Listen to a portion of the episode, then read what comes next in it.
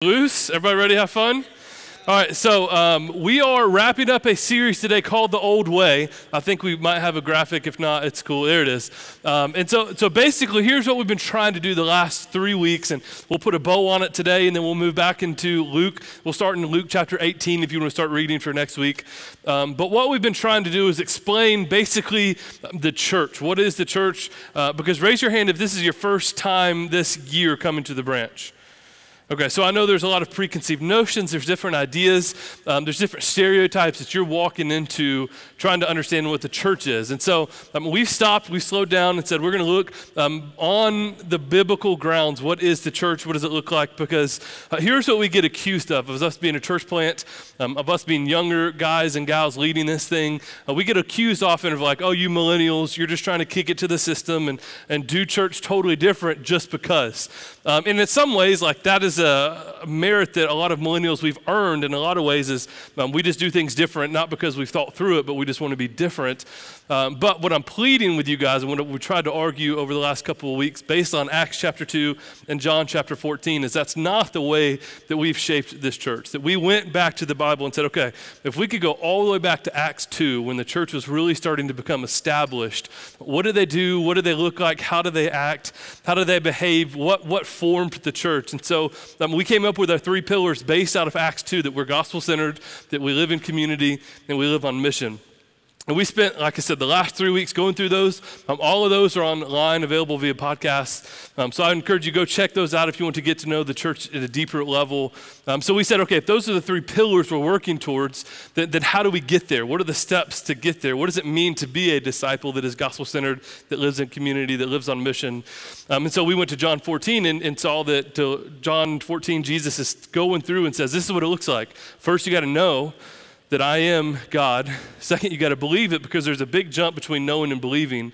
And then if you actually believe, then you obey the commandments that I've given you. So, what does it look like to be a gospel centered community living on mission? What it means to know, believe, and obey that Jesus is King. So, we spent a lot of time going through that, but, but this morning is going to look a whole lot different, and I'll explain it this way. Now, raise your hand if you're single. I'm not trying to pick you out, single. Okay because we're kind of a college uh, college heavy church which i love and you'll see why in a minute i get a lot of dating advice. Uh, a lot of people like hey man how should i handle this situation? Uh, should i pursue? Should i not pursue? And here's the same answer i give every single time. I married my high school sweetheart and we started dating before text messages and social media and all that came around so i can't help you I have no idea how to date in this culture, how they, like, I just don't know. I had to call, like, when we started dating, I had to pick up the phone and pray to God that her mom wouldn't pick up. That's the dating that I had to do. I didn't get this luxury of texting and all that jazz y'all do. And guys, just look at me. Stop texting. Go spend time with a girl. That's lame. I'm, that's a whole other sermon for another day. If you want to invest in a lady, invest in a lady. Don't hide behind a keyboard. That's all I'm saying. So, Amens? Anybody? Any girls? All right. Man, I'm, I'm going to scrap the whole sermon. Let's talk about dating for a while.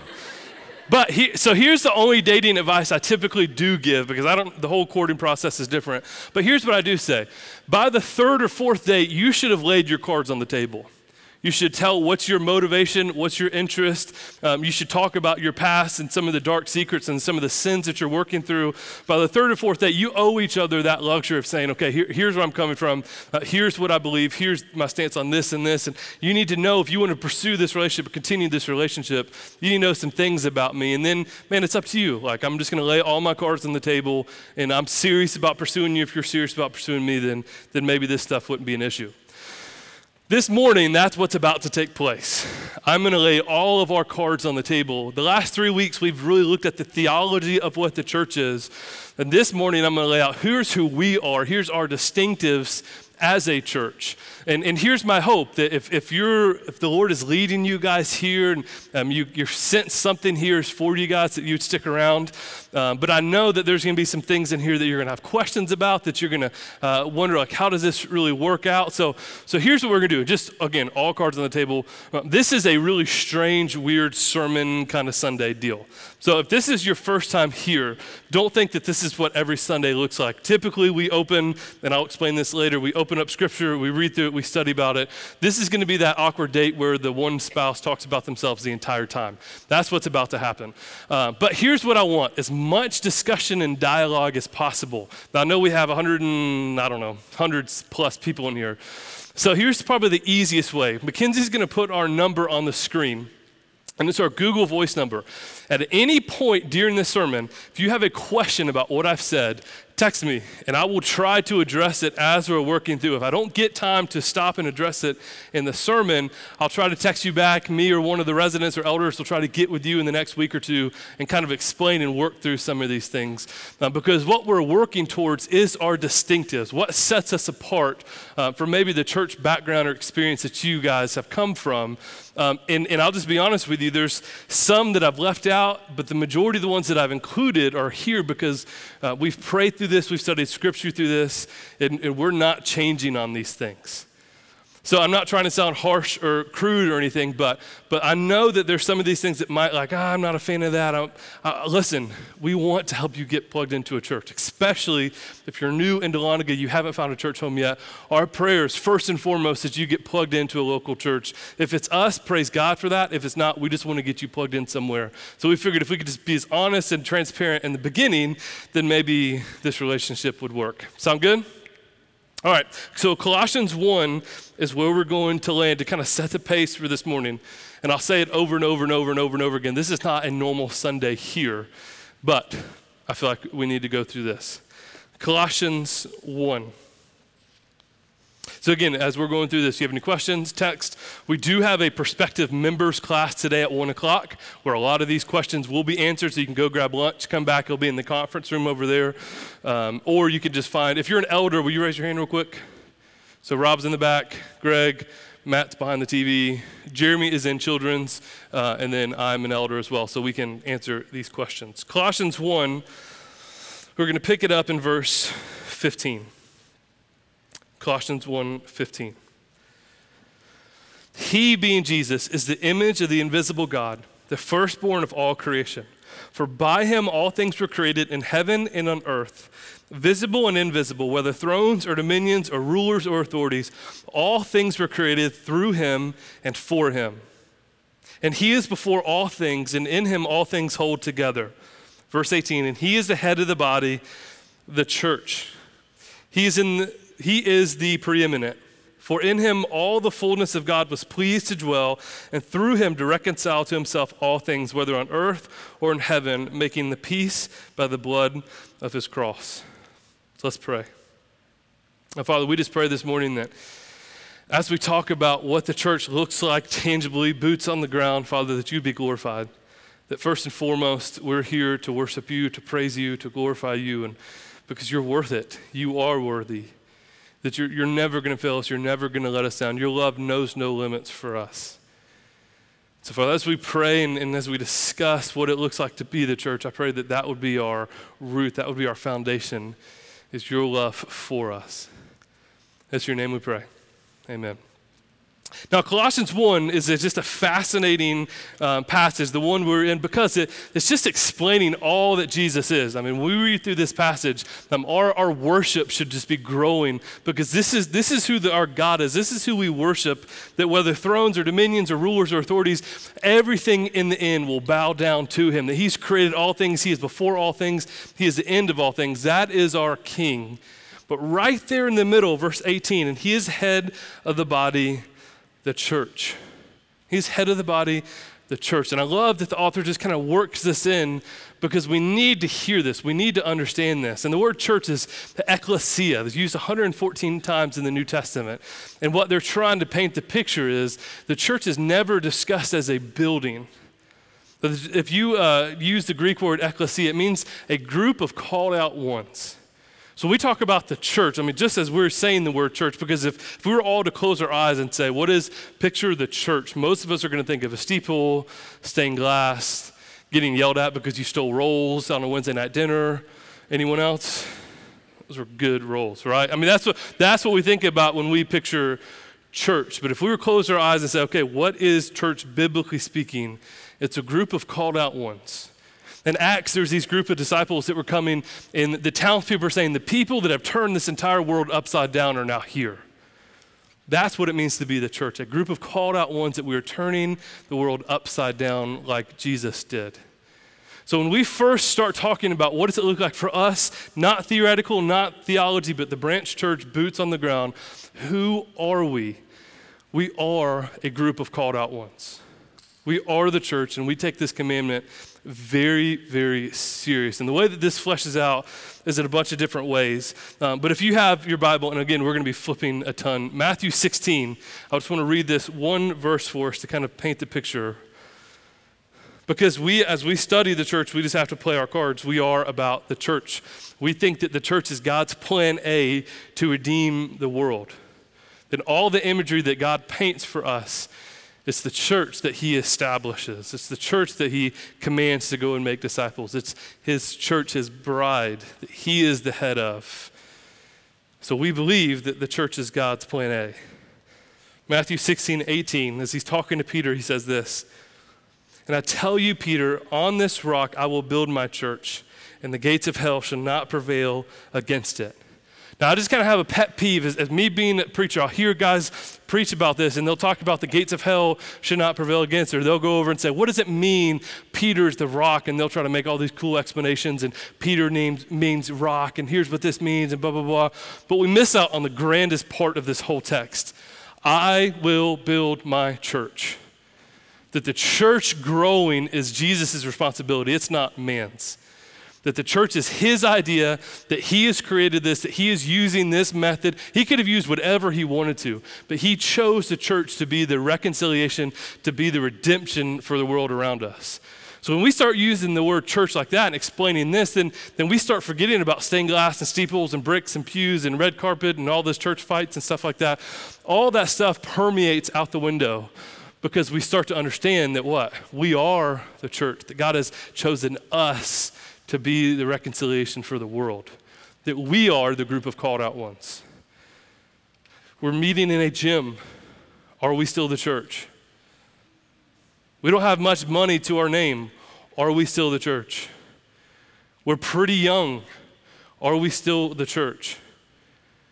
Yes, because if we are believers, if we're trusting in Christ, we are the called out ones. Now, hear this often and let me, again, if we haven't met each other, this is going to sound a little brash, but welcome to the branch.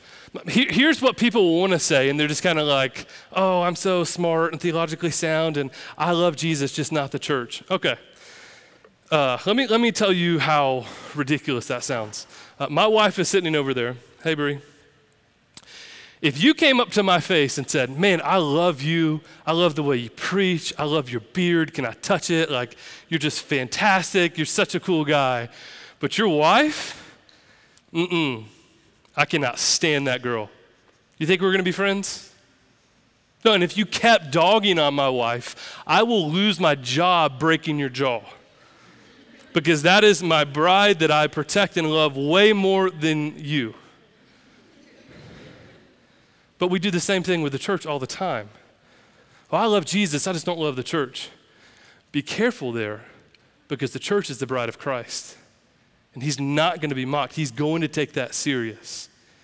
So if that's serious for him, it's got to be serious for us. That if we are passionate about the local church, it's because this is the bride of Christ. And we cannot say, I love Jesus, but hate his church, just as much as you can't say you love me, but you hate my wife. That is not going to work out. Now, I, want, I just want everyone to look me deep in the eye sockets right now before we move on. I mean, I have big eyeballs. Look me in the eyeballs. Because what I'm about to say has gotten me in trouble in the past, and I do not want any drama to come out of what I'm about to say. Is everyone looking deep in my sockets? We believe the local church is first and foremost. Now, I know that as I'm going into this, we're on a college context and there's a lot of parachurch ministries. Let me take a step back and understand what a parachurch is. So, para means to come alongside, to come serve next to the church. So historically, parachurches have existed where churches are weak. So one example would be the college campus. There are a lot of different parachurch ministries that exist because no church was on campus making disciples going to win the college students. So parachurches have begun to exist because the church has historically been weak in that. You can look at the same way in missions. You can look at local affairs. That's where parachurches come in when the church isn't doing their job. So I believe because at the local church is God's plan A, that everything should come out of the local church.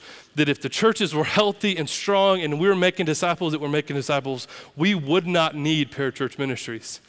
But the church isn't doing that, therefore, parachurches exist. So, we are okay with parachurches. Don't hear me say that we hate parachurches, that parachurches should burn. That's not what we're saying. But here's what we are saying the church comes first.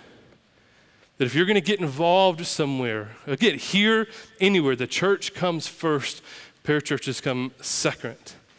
That what you should commit to, what you should buy into, is the local church. If you only have time for one or the other, plug into the local church first. And I'm, as I'm saying this, listen, I'm friends with Nate Dickens at Wesley. I'm friends with Ken, Katie, and Keith at BCM. I'm good friends with Jeremy Moore over at CO. Uh, I, I know these guys that are on campus, and I've told all of them this. They all understand this, and they would believe in this that the local church is first and foremost, is primary. If you have time to serve in parachurch, by all means do it. I'm not saying you shouldn't, but I'm saying your allegiance, your first and foremost, should come to the local church. So if you hear parachurch ministries, here's just a couple warnings that should be going off. If you are in a parachurch ministry and they say something to the effect of, you're only in college for four years, you can be in church the rest of your life, so you should be plugged in here first before church, there should be some warning signs going off. I would love, or one of the elders would love to know about that conversation. We'd love to address it. If you're in a parachurch ministry and you don't have time to get plugged into a local church because everything that parachurch does is just enough for you, where you're so busy, you have so much time committed to this that you start believing, man, this parachurch is like a church, so I'm just going to commit here over a local church. I would argue with you that's, that's getting a dangerous level from what the parachurch is. Parachurch comes alongside the local church, they don't replace the local church. So I know this is dangerous grounds, and I've said this before, and then words gets out. Well, the pastor said that parachurches are the devil, and you shouldn't. I'm not saying that. Please don't hear me. That's why I'm locked into my eye sockets. That's not what I'm saying. But the parachurch doesn't exist without the church. If a parachurch comes alongside the local church, well, the local church comes first. And when we study scripture and we examine God's plan, that the local church is God's plan A, there is no plan B then the parachurch comes alongside the church, your first allegiance should be the local church. Now, like I said, here I would love that, but if not here, let us help you find a good, healthy church within Dahlonega and get plugged in. But we are all for the local church. The next thing that I kind of want to address and discuss is our governance structure of how we lead the branch church. Um, just raise your hand real quick if you had or came from a church that had a singular lead pastor. There's just there's one guy that led the entire church. Okay. Uh, raise your if you had a board of deacons. Okay. Raise your hand if the deacons fought constantly. Yeah, it's okay. I mean, that's just kind of a, a stigma, especially if you're like Southern Baptist or from the South. There's just something about deacons and fighting that just always takes place. Um, so if you have your Bibles, flip over to Titus for me. We're going to understand a little bit about our governance structure now that we put all our hope in the local church. Titus chapter 1. And again, you've got questions, I'll try to stop and address as we're going. You can just text it to that number and we can go from there. I won't call your name out or anything like that, unless you want me to.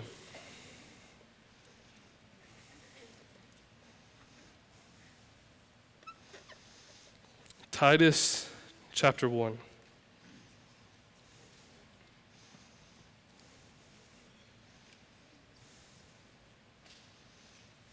Titus chapter 1.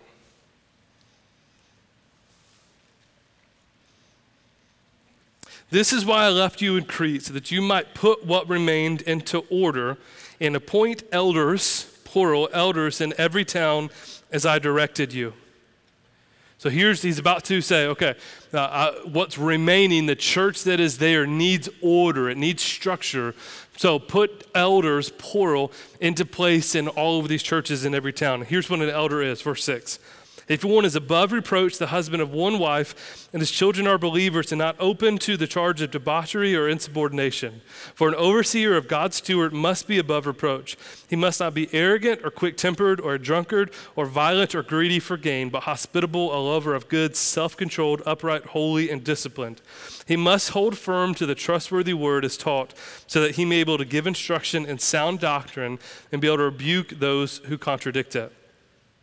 So, for us, when we read the New Testament, when we took the time to say, what is the governance structure? How do we organize this church? What we see clearly is Paul saying, listen, in all these towns, I'm establishing elders. Here's clear instructions for what an elder looks like. Here's what's not clear paid or unpaid right? Like lay guys or, or non lay guys, paid, not paid, college degree, seminary degree, doctorate degree.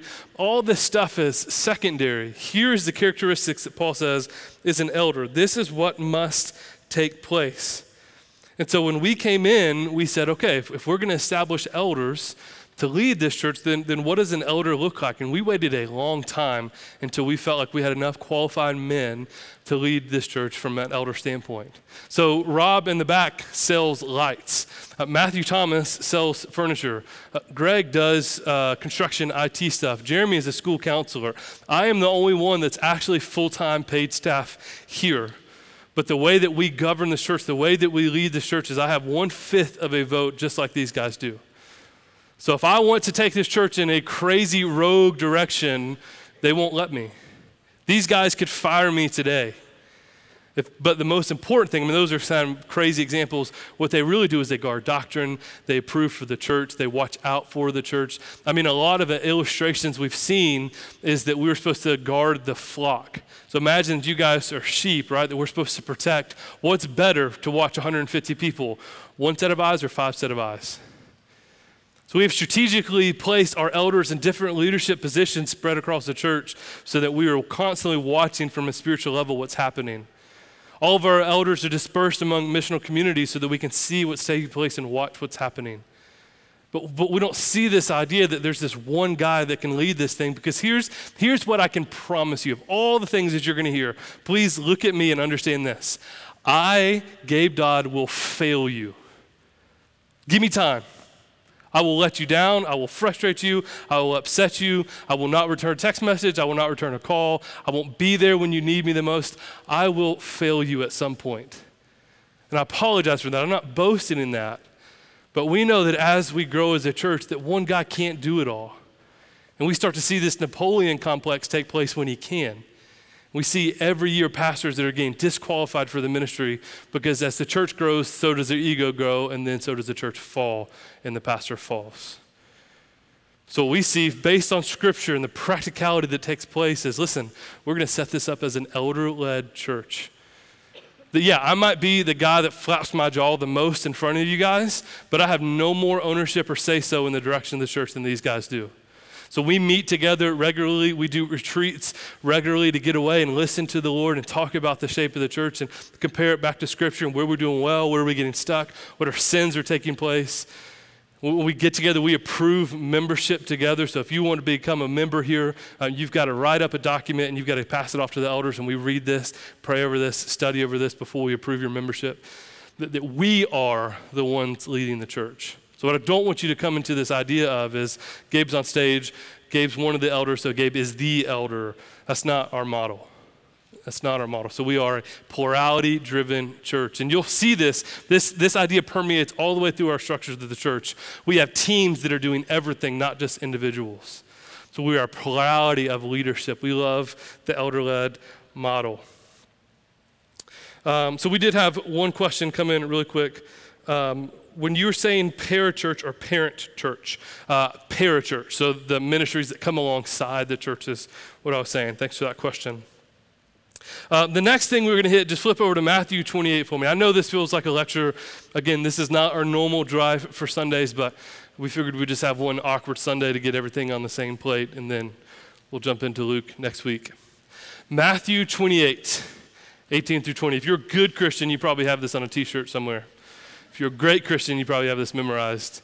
If you're a phenomenal Christian, you have this tattooed on your body somewhere. Does, any, uh, does anyone have the Great Commission tattooed? Just curious. No, that would be hilarious. You should. Matthew 28. We'll pick it up, verse 18. And Jesus came to them and said, All authority in heaven and on earth has been given to me.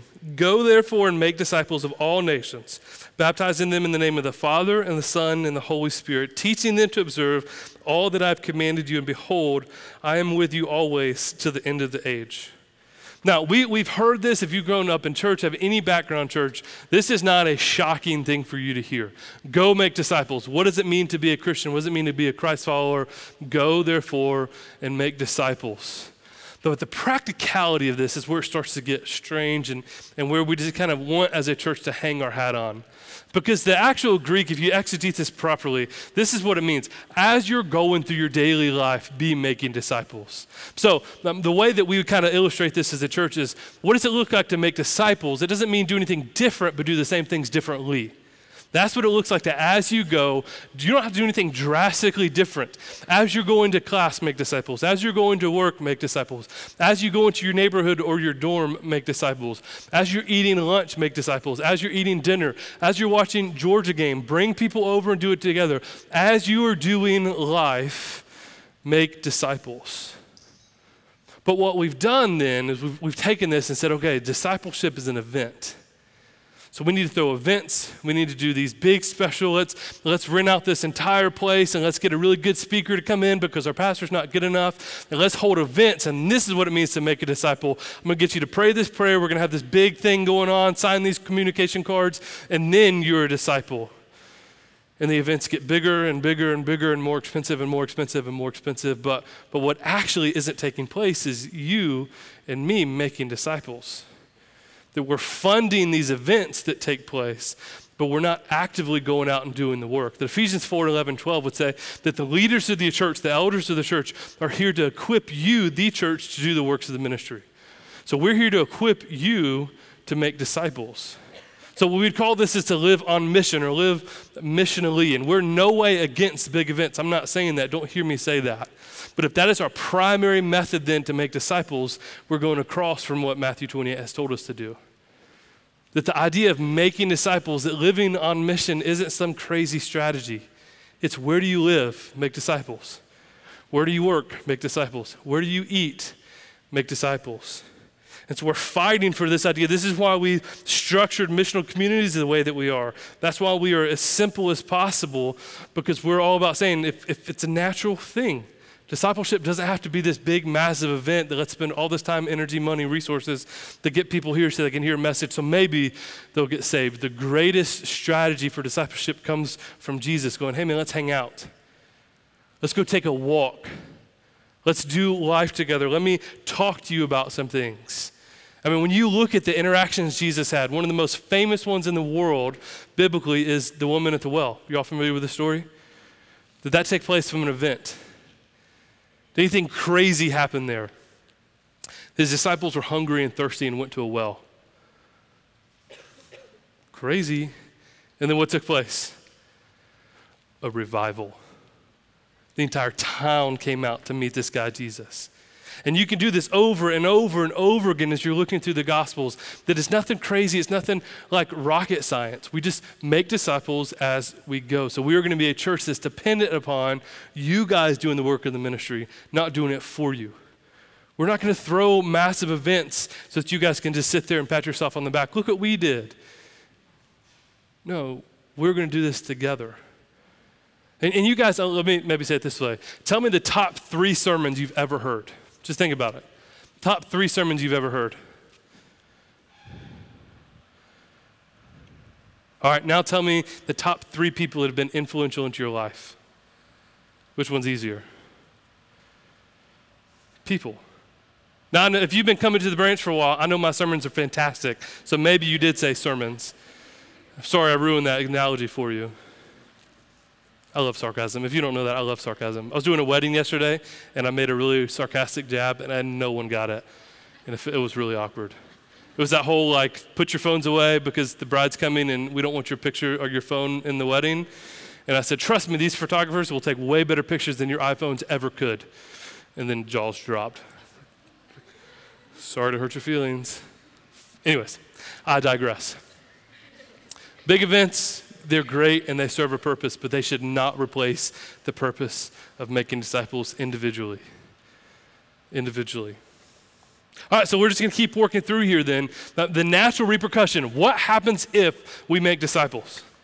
But let's just kind of tangibly understand this a little bit. If I say this year you're going to make three disciples, okay, then what takes place the next year when you make three disciples and you turn around and charge them to make three disciples? And the next year, when those three that make three, that make three, that make three, any math majors in here? All right, you, are you tracking with me? Because I've just confused myself with what number we're on. But it's a lot, right? So, this idea of multiplication, if we're actively making disciples, then what is the end result that takes place? It's not addition, right? We're not just adding people into the church. We're talking about true gospel multiplication. That if I make a disciple that makes disciples that make disciples, we start to see multiplication happen quickly. So it's built up in our missional communities, it's built up in our DNAs, everything that we do. If you're a leader here at the branch, the first thing I will tell you is you must replace yourself within a year. That you must find someone, disciple them, and replace yourself within a year. And so from this idea, when we had an elders retreat last January, we started talking about what would this really look like if we took discipleship and multiplication serious, what would a tangible result be that we would start to plant churches? That we have no desire, just please hear me, we have no desire to be a thousand member church in Dahlonega. I would even argue we have no desire to be a 300 member church in Dahlonega. If we ever get to that point, we're taking half of you guys and going somewhere else to plant another church. And I mentioned at the beginning of the sermon, we have a church going on right now that started at 1030 in Milledgeville, where we discipled, we raised up, and we've multiplied ourselves. So we have this grand vision to have 10 churches in the next 10 years. So year one, we planted one. We're going to plant. Milledgeville's going to plant. Then our church plant's going to plant, and we're going to plant again. Milledgeville's church plant's going to plant, and they're going to plant again. And multiplication is going to keep growing and keep growing, that our primary measure of success for us as a church is how many leaders we multiply over two years. So we have a desire to make disciples, to multiply ourselves, and to continue to grow that way.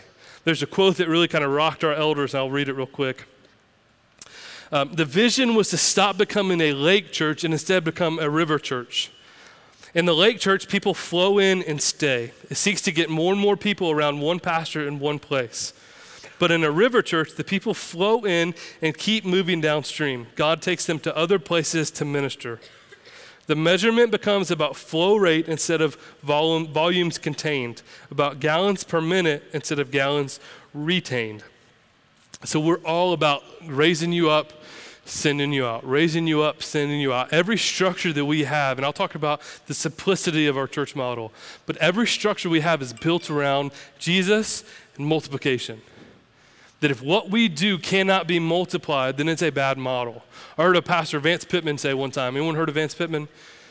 You should. This dude's awesome. Um, talked about church planting. He said, listen, if your church plant model would not work in Africa, you have a bad church plant model.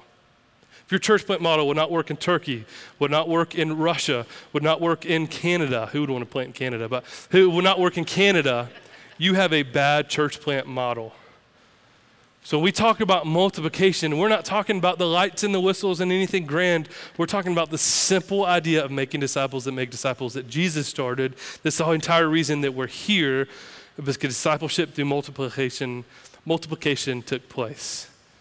So that's what we're going to fight. If what we do, if our structure and model does not allow for multiplication, we will stop it quickly because we're all about multiplying. Now, uh, raise your hand. Another distinctive we have is college students. Raise your hand if you're a college student. Are you ashamed to be a college student? Raise your hand if you're not a college student. All right. So you can kind of see the the dynamics in the room here. So let me, I just got a text, let me go take a step back. Someone asked, what is a disciple? And we would define this, define this as someone who knows, believes, and obeys Jesus in every walk of life. So, what we're trying to multiply is someone that knows, believes, and obeys Jesus in every walk of life. That's how we define a disciple. Good question. So, what does it look like then to pursue college students? Because I'll be honest, the idea of planting a church in college town um, is not a very popular idea right? I mean, I remember very vividly, this is one of the few times I wanted to punch a pastor. Um, we were, actually, that happens a lot, but my wife and I were sitting in an assessment together about church planting, and this guy, I mean, he was, he was an older dude. I'm sure he loved the Lord, but uh, man, he was wrong. He was. Uh, we, Bree and I were sitting against, uh, next to each other. He was across the table, and he said, Well, you know the difference between a, a, a mission church and a real church, right? And I said, No. He said, Well, a real church can sustain itself. If you're going to plant a college church, you're never going to be a real church because it won't sustain itself. And that's when like my wife like starts rubbing my leg, starts whispering in my ear, like, honey, you're okay. Because like I was pulling the Arthur, like my hands were ready to swing, right? So, why then do we pursue college students? Why do we plant? So, our 10 and 10 idea that we want to plant 10 churches in 10 years, our context for that is college communities within the Southeast. So, we are purposely coming to college towns. Why? I mean, because I'll be honest, college students, look at me, you're poor. I mean, you got mommy daddy's money, but you're poor. College students, look at me, I love you. You're needy. You are needy. You like, what is time management? Like, I don't know what they taught you in high school, but you're needy. College students, look at me because I love you. You're ignorant. You just don't know what you don't know. Welcome to the real world. But here's what I love you're available. You guys have so much time to invest into people, and I love that. You're passionate. I've never seen more on fire Christians than I have within a college student context right? So you're, I mean, you're available, you're passionate, and here's what I love: in four years, you'll go anywhere. So if I said right now, in four years, our plan is to plant a church in Las Vegas, Nevada, you're going, man, four years, I'm going to graduate, Lord willing, I'll go. And we had a couple students transfer from here to go down to Milledgeville to plant because you guys can go to school anywhere. So here's this guy named Steve Lutz has written a ton about college students. Now here's, the, here's one idea. College students, did you know that if you're a college student in America, you're top 1% of the world? Just let that soak in for a second. Because I know all you have to your name is a mini fridge, and I understand that. But you were top 1% in the world. So where you go from here, the sky's the limit. You can go anywhere. But here's how he summed it up. Because who they are, that you are top 1% of the world, because when they are, other than the first five years of your life, college is the most formative years of your life. Any psychology majors in here? All right, if I'm wrong, tell me. Studies I've done, zero to five is the most formative years in your life. The second one is 18 to 24. 84% of college students fall away from their faith when they get to college. This is the most formative times in your years. And the last reason he concludes why we should plant college in college towns is where they are. They're learning and living. I mean, Dahlonega, whether you admit it or not, there's a culture of ideas in um, coming out of this town because it's a college town. That's what they do. Professors get paid to come up with ideas and solutions. And this is why we want to target college towns. That's why we want to target college students. Listen, I was 26 when we moved up here to plant a church. Kyle is 26, 27 when he moved to Milledgeville to plant a church. So don't tell me that you have to be 40 with a nice blazer and a good looking suit and a three piece suit and like bad hair, the come over deal. Like, you don't have to do that to be a pastor. You can have a beard and good hair and not own a real suit. I mean, the, the, the uh, clearance rack at TJ Maxx is fine. That's the only suit I got. But college students, we're here for you. We're pursuing you. We're loving you. You're, you're the reason why we picked Dahlonega. I mean, I'm not trying to bore you with the details, but when we go all the way back, there was two ideas that Bree and I had when we wanted to plant a church. Uh, it had to be in a college context, and it could not be in the Southwest. That was it. She didn't like the Southwest. No real religious reason for that. but the college idea was very crucial, is very important for us that we planted a church in a college town. Now, I knew this was going to take place. I'm going to fly through the rest of them. There's no way in the world I'm going to be able to hit all the distinctives that we have, but let me hit just a couple real quick. Um, I mentioned earlier that we're gonna, next week we're going to jump back into the book of Luke. Over the last two years and this year, we've been preaching through the book of Luke. This is what we call expository preaching.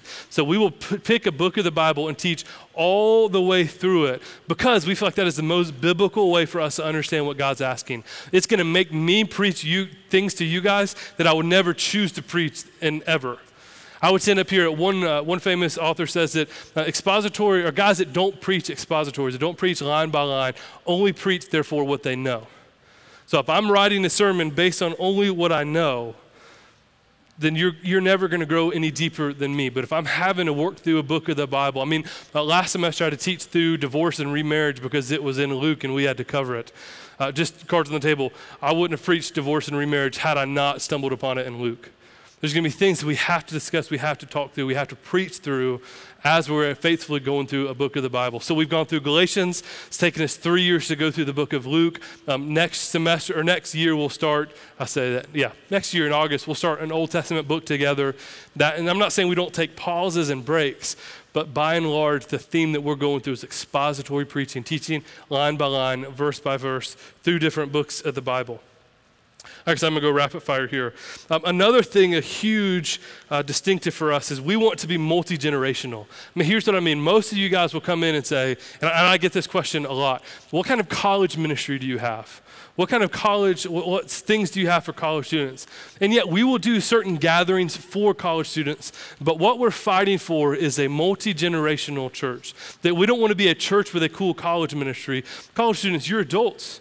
You're with us. We can learn as much from you as you can learn from us. So, everything that we do, we're fighting for multi generational. This gathering is full of old people and young people. Uh, all of our missional communities are full of older people and younger people. I know older people, you're getting offended because I said older people, but that's what you are. The young people aren't getting mad because I'm saying younger people, so get over it. Older people and younger people, right? Our DNAs are broken into older people and younger people. We want to be multi generational. And if I could just explain it this way College students, college students, if you're thinking about getting married, who are you going to ask?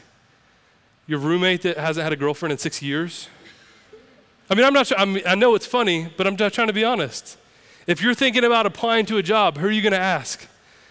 The dude that sleeps in through classes and doesn't even know what a resume is? And when you think about it, one of my friends has this quote if you hang out with idiot friends, you're always going to be an idiot. So we add life, we will add value to your life. But likewise, as we get older, the more we don't understand culture and things. If we have kids, we're going to say, man, I don't know why my kid's acting this way. That's when you can speak up and say, oh, I do, because I ha- I'm still a recent child.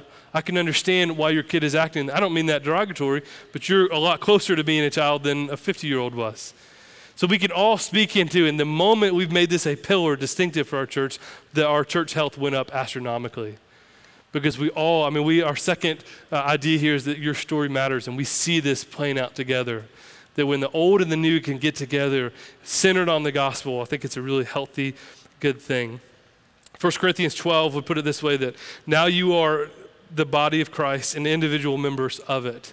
So in this passage, Paul's going through and saying, listen, don't, don't talk down to the eye because you're the head, and don't talk down to the leg because you're the arm. We need every part of the body we have. And students, I would argue we need you just as much as you need us. Um, I'm going to skip over this one for now covenant membership. Um, so you cannot come up to the front after this and say, Who wants to be a member? And you come join right now. I know you guys might have grown up seeing that. That's not the way we do membership. Uh, if you're interested in joining what it even means to be a member, come back at 1 o'clock and I can walk you through that. But, but it's a process, it's going to take time because as elders, we're here to shepherd and protect the flock. And if we're going to let you in as members, um, then we want to know you, know your character, and know that you're not a wolf in sheep's clothing. So um, we might have 150 50 people in here. We've got 20 members because we vet you guys. And through that, let me announce a couple new members real quick. Greg Dodd, Dylan Richards, David Tomey, Matthew Kennard, Chloe Thomason, Madeline Harkins, Sydney Cardell, Sarah and Mike McCord, who have since moved, Jeremy Lavender, Macy Richards, and Daniel Tipton. Congratulations, guys. You made it. Um, so I know I'm skipping over that one, but we will discuss that in members class. Uh, there's Three more I'm going to hit. Is that okay? Y'all tracking? We like we awake. You can go get coffee if you want to. Actually, don't. That's rude. Don't stand up. Just kidding. You do what you want. Um, last, last three. The first one is pretty self-explanatory. I've hit it some, um, but we want to be a church that's simple. That Jesus says that His yoke is easy, His burden is light. So we say this often that the work of a disciple is incredibly hard, but it's simple. It's simple, but it's not easy. So we're going to set up structures at the church. We're going to lead this church in a very simple mindset. We're not lying to you that discipleship is easy, it's difficult. But the process of discipleship is simple. This one I get quite often. What does it look like to be a leader at the branch church? What does it look like to get onto leadership? So we have a simple principle. Uh, it's called no first years allowed. So it doesn't matter if you're a someone that's moved into town. It doesn't matter if you're a college freshman. We say your first year at the branch church, just plug in. Our DNA, our ethos as a church is a lot different than what most people have come to understand. Um, so if you want to be a leader at the church for the first year, don't even sweat that. Just get plugged into all that we do be consistent Sunday gathering, go through membership class, go into an MC, go into a DNA, just learn how we do things. And after your first year, then we'll start talking about it and, and walking through the process of being on leadership. Uh, right now, we have 10. If you're part of the pipeline, raise your hand. Cool, one person, really? Uh, they're okay. They're all spread out. So we have ten people in our church planting pipeline. If you're on MC leadership, raise your hand. So we have 12 or 18 MC leaders. I mean, we have leadership. I would say if you're in children's ministry, raise your hand, but they're all watching the kids. So um, can't do that one. But we have leadership available for you, but we don't want to, well, I'll just let the Bible speak for it. 1 Timothy 5.22.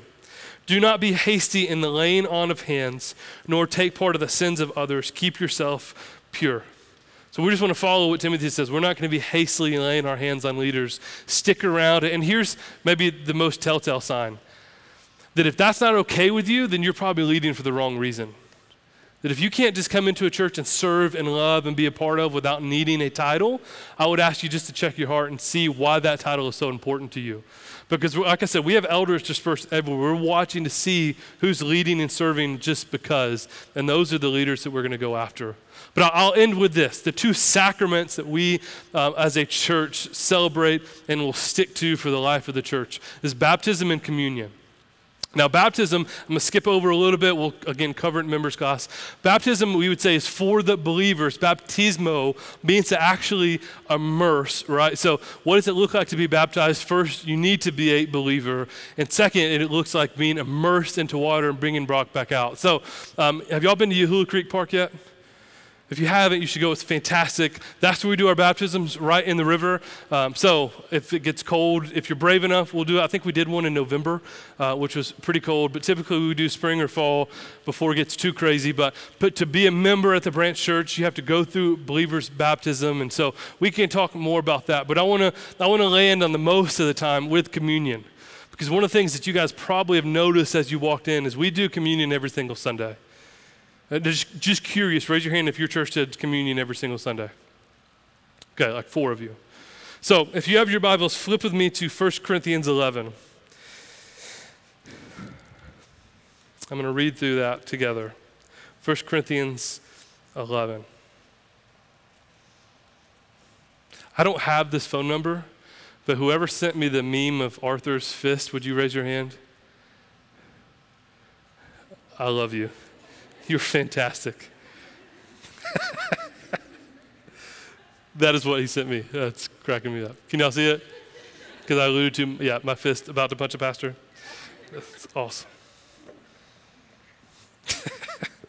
1 Corinthians 11, 23 through 29. And guys, this is how we're landing the plane. This, this will be it. I know you've stuck with me and we've moved really fast, but, but this is where we end. 1 Corinthians 11, verse 23. For I received from the Lord what I also delivered to you that the Lord Jesus, on the night when he was betrayed, took bread, bread, and when he had given thanks, he broke it. And he said, This is my body, which is for you. Do this in remembrance of me. Verse 25 In the same way, he took the cup after supper, saying, This is the cup of the new covenant in my blood. Do this as often as you drink the cup, as you drink it in remembrance of me. Verse 26 For as often as you eat this bread and drink this cup, you proclaim the Lord's death until he comes. Whoever therefore eats the bread and drinks the cup of the Lord in an unworthy manner will be guilty concerning the body and blood of the Lord. Let a person examine himself then, and so eat of the bread and drink of the cup. For anyone who drink, eats and drinks without discerning the body eats and drinks judgment upon himself. So, he, so here's why we've chosen to do this. Because we see that as, as often as we do this, we're remembering what Christ has done for us. We're remembering the covenant that God sent his only son to die in our place and not only die, but be resurrected from the death so that we can be sons and daughters of God.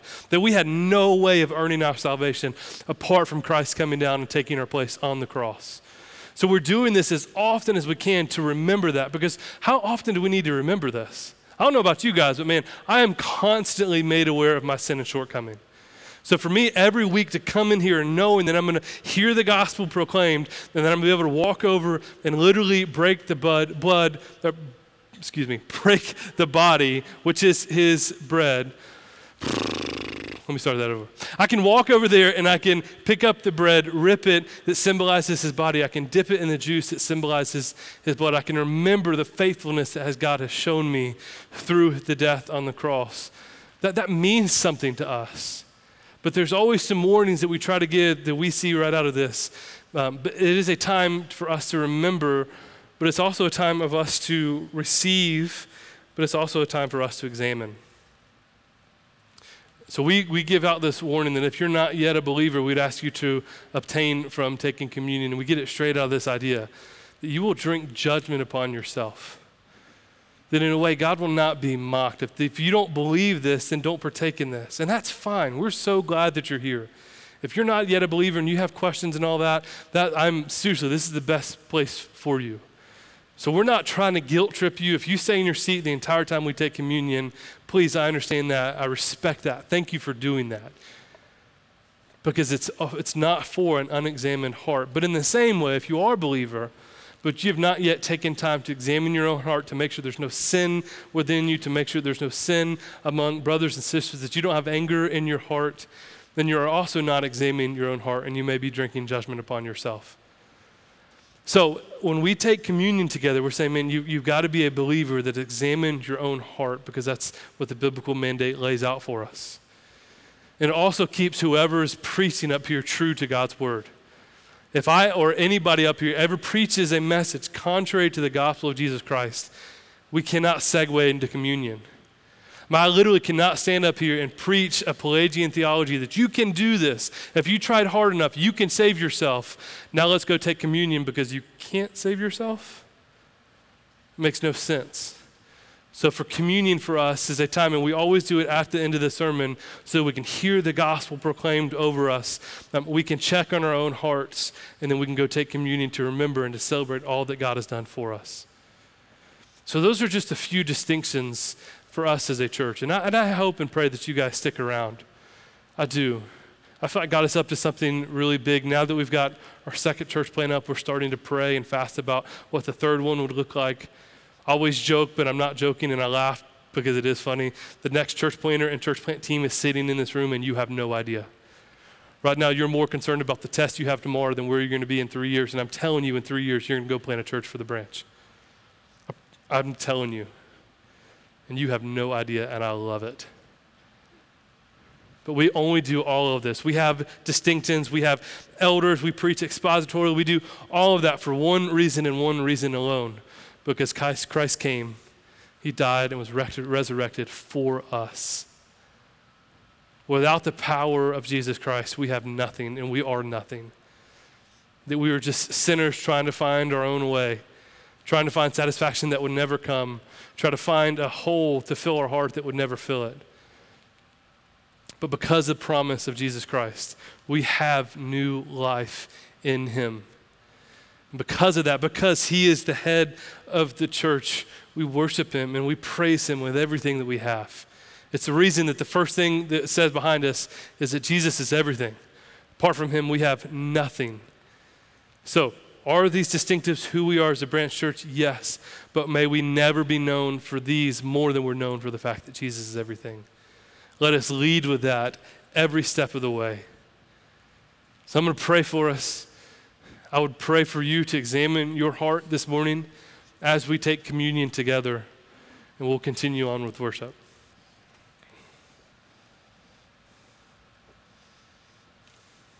And Father, thank you so much for your love for us.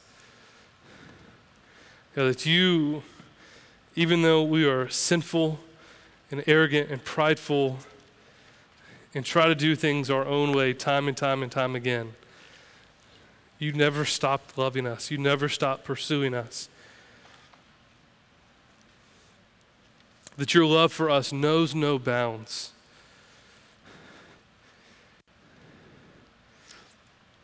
And then you didn't just say you loved us, but you modeled it for us.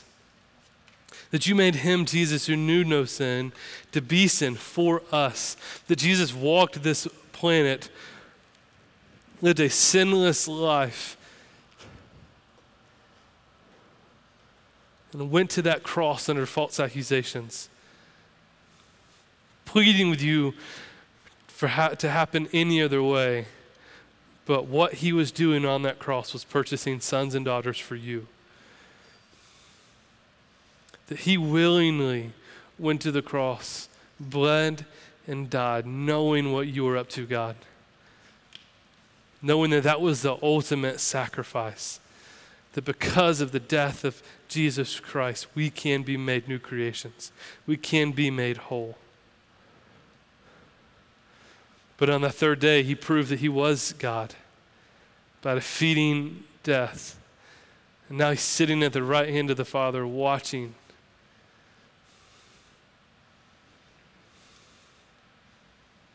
So, Father, we just pray that you would examine our hearts this morning.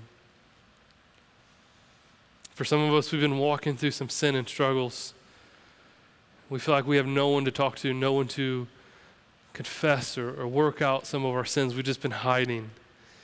And Father, we've been hiding from you. Father, would you convict us of that this morning? For some of us, we are so lonely we don't feel like we can find deep, meaningful friendships anywhere, and we're starting to doubt your goodness and your grace. Father, would you come near? Would you draw near to us? For some of us, we've just been playing the part of church kid for our entire life, and we don't even really know you. Father, would you convict our hearts this morning? For some of us, we've been beating ourselves up for far too long because we're not perfect and we don't have it together. We're trying to do this thing on our own, white knuckle it. God, would you woo us back to your heart? that everything has been accomplished. You were not lying on the cross when you said, It is finished. All of our past sins, all of our future sins, they are finished. They've been paid for because of the atonement of you and your Son.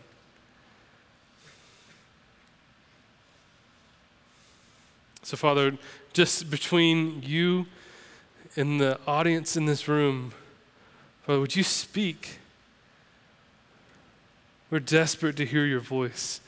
We're desperate to hear from you, to walk in obedience to your word. God, but we cannot do this on our own.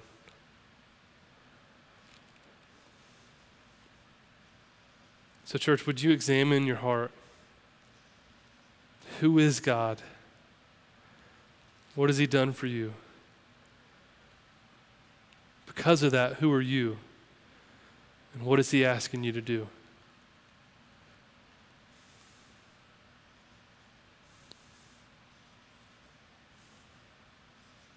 So, in a moment, worship's going to start, but you respond however you need to. If you need to sit and pray, sit and pray. Stand and worship, stand and worship. Communion will be open on both sides of the room. If your examined heart is ready to go partake, go partake.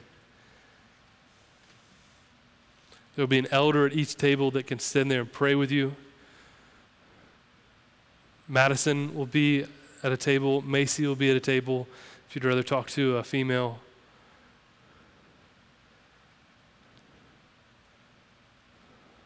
But Father, we know that you are building your church and the gates of hell will not prevail. That you are doing this thing. It's your name we pray. Amen.